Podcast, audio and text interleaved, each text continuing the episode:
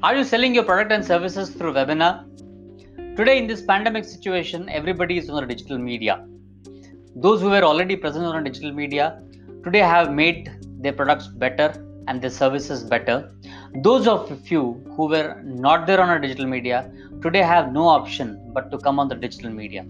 In this episode, I'm going to tell you how you can create a successful webinar. I'm going to tell you in five proven steps. So, step number one is always start with end in the mind. You need to have a very specific purpose for designing your webinar.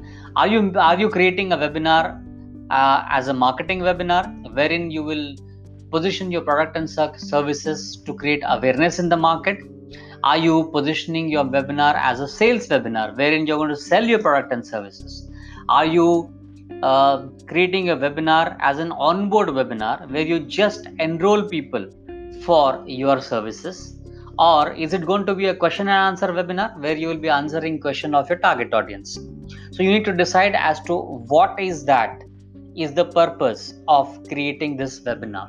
The step number two is create a compelling big idea. You should have a very, very clear, compelling big idea and not look at your audience merely as leads. You should have a very creative idea to attract them. You should be genuinely solving their problem and you should have a very, very attractive outcome for them. The step number three is you need to respect their time. You need to understand that your audience time is very precious. Your audience are not attending your webinar for the first time, they have attended many more webinars before. So, you need to have your webinars concise and focused and short and powerful also you need to have you conducting your webinar is a big responsibility. You need to absolutely add value to your target audience.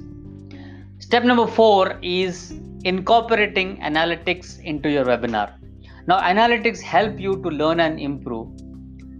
Based on the feedback you can tailor the content as per the needs of your market or you can add strategic content after getting an adequate feedback from the market. The fifth and the last step of how to create a successful webinar is you need to be engaging. You need to be live and interactive.